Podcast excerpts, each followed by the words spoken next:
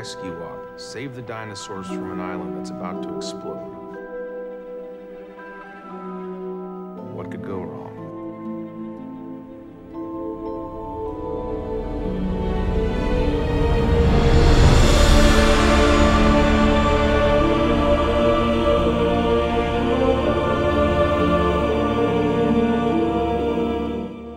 Hello and welcome to Fallen Kingdom. We return to Jurassic World one minute at a time. I'm Brad. I'm Dave. And here we are back to discuss minute 51 of Fallen Kingdom. Before we get to that, David, heading over to Wikipedia briefly for an article here on the Unimog, Mercedes-Benz Unimog. I'm not going to go too far into I'm sure we would have touched on this for Jurassic World when we have the Unimog chase. Particularly top speeds, whether or not a Unimog could outrun a pack of Raptors. all that stuff we would have discussed that minute, but uh, yeah, a bit of bit of a reference here on the Unimog. Uh, its history obviously used uh, European armed forces.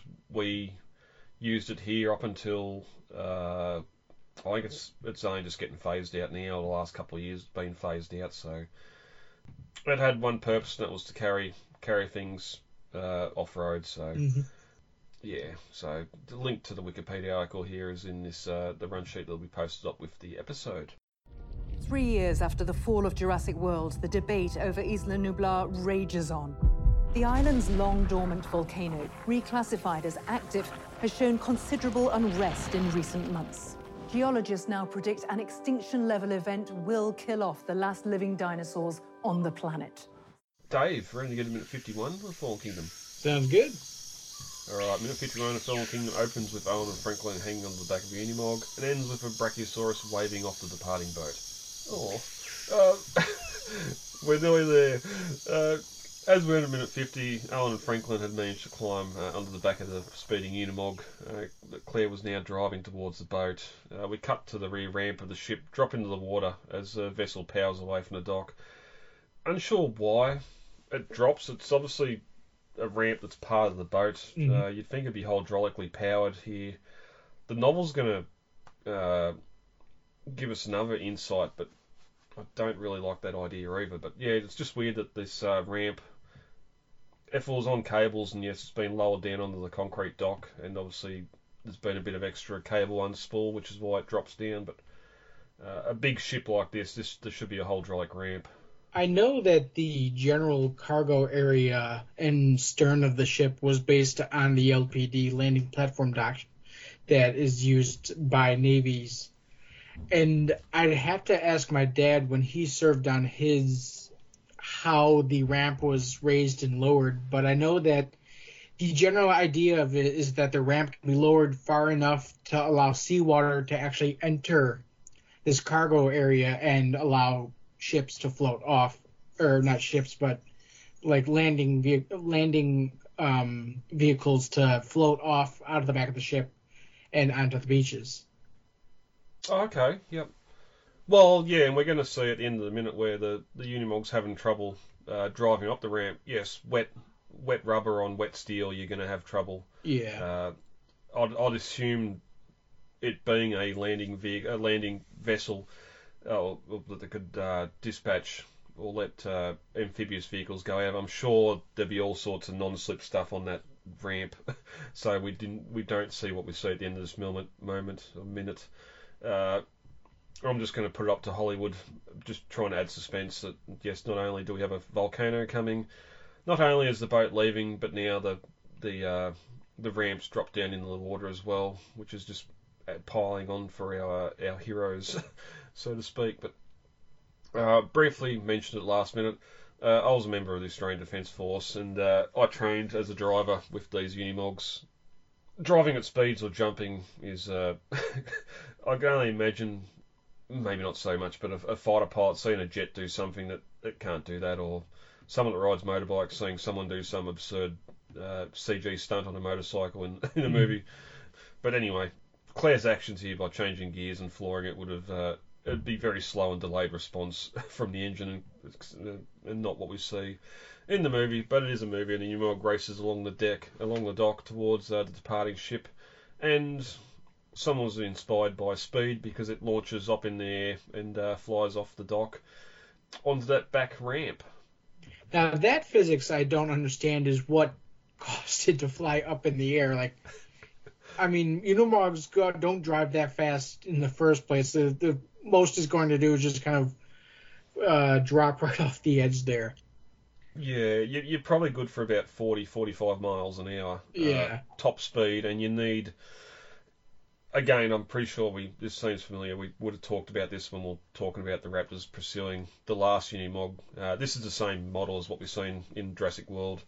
Uh, a little bit with the condition, I'd say it's something returned and not something left behind from Jurassic World. It'd be interesting if we did see some sort of markings on it to suggest it was uh, something left behind from Jurassic World. But it is it's it's it's speed all over again because again on that we see the approach to the the gap and it's clear. Uh, here we've seen the ramp drop off the end of the dock and it's clear, and then the at least that they actually had a real bus do the jump. Where here obviously CG. Unfortunately, uh, we have this CG Unimog fly in the air, but it does the same thing. The front kicks up as if there's a ramp or something there to to launch it. Hmm. But it, it happens. um, and the other thing, they aren't they aren't naturally uh, kept in four wheel drive. There's a switch there. You can have in two wheel drive, four wheel drive, Mhm. or four wheel drive the, with the diff locks engaged. So if it's been used just around the dock, then it might not have been in four wheel drive. So it landing on this dot on this ramp uh, with the water, the wet water, and the rear tyres spinning, I can buy that. Uh, especially if the ramp has dropped a bit too, there's a bit more of a steep angle there for it to try and get up.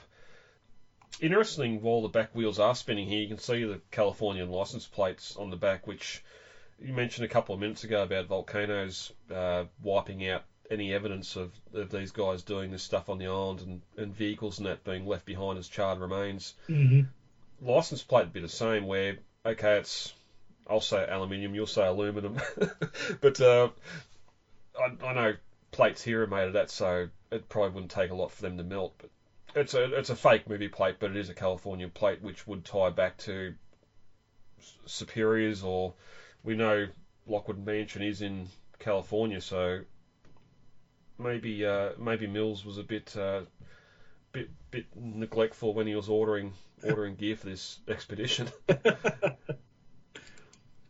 Sounds about right. Yeah.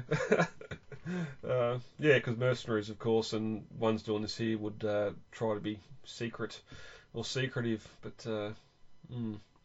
And we do see when it does go into the cargo hold too, the license plate on the front as well. So, but yeah, uh, through the power of yelling and changing gears in the Unimog, uh, Claire gets it to drive up the ramp because anyone that's seen a movie or anyone that's had trouble with a bog car or something, all you have to do is yell and uh, it'll start to move and get yourself out. Oh, of course. uh, yeah, yep, yep.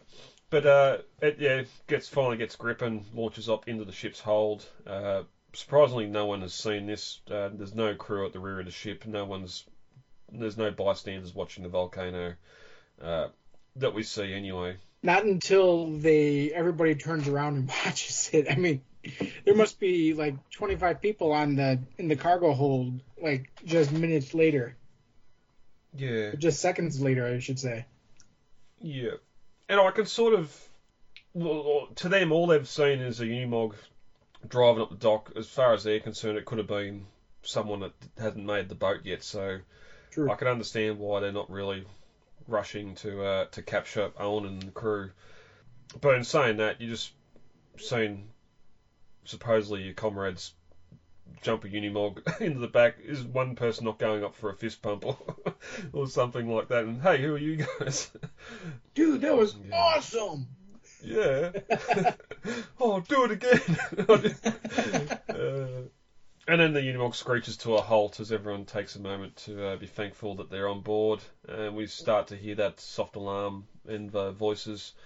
Uh, Claire grabs a John Deere hat or cap from the sun visor that falls down when she pulls the sun visor down and puts her hair up, doing the age old uh, female trying to blend in on a ship full of men by tucking the hair away to look like a man, which it's like Clark Kent and, sup- and uh, glasses. You, you can't put your hair away and all of a sudden you look like a guy. I'm sorry.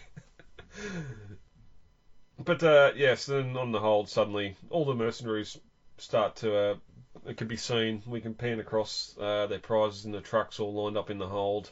We see the stegosaur moving around in the cage, and uh, we keep on panning to the rear door where we start to get some people amassing at that big open rear door. And uh, Claire opens the truck door and looks back to where the men are standing, and as the score slows and the background noise softens, the crew go over to watch a lone brachiosaur lumbering onto the abandoned dock, bellowing at the departing boat. And that's uh, that's where this minute ends. No spoiler, of course, that uh, that brachiosaur's only got another minute of its life left, and uh, we'll be back to discuss that next week. All right, we covered that pretty well, Dave. Um, looking into novel comparisons briefly, uh, on the ship, uh, a crewman orders drop the ramp, cut it, uh, just as the speeding truck drove up the ramp and into the, it fell into the water. Um, so I'm not sure what happened there, unless there's some sort of wooden or makeshift ramp that was being used from the ship uh, to bridge from the ship to the dock, and they've just cut it and left it behind, which would sort of make sense, but not for this type of boat. If it was some other cargo ship or something that didn't normally have ramp access and they've got a uh, like a makeshift or one they've built or a ramp that's on the dock anyway for other ships. Um, it sort of makes a bit more sense with cutting cutting the ramp or having it dropped down into the water. But also then that, that means that uh, at least one crewman has seen the Unimog enter the hold as well. So again, maybe it's just uh, thinking comrades have made it to the boat, and uh, that was a that was a lucky lucky near miss. They could have been left behind, like the uh, the poor brachiosaur.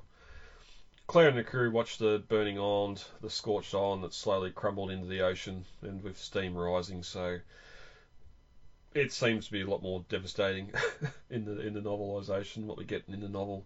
Um, and I'll be interested to see how next minute's handled in the novelisation as well with the uh, with the brachiosaur. But uh, Dave, anything else on minute 50 before we get out of here for the week? Yeah, I think we're good. And that should have been minute 51, not 50. oh, so many numbers. We've got one more, one more, two more minutes, and we are off this island uh, for good, unfortunately. So the time has come to uh, steam towards California and Lockwood Manor. Mm-hmm.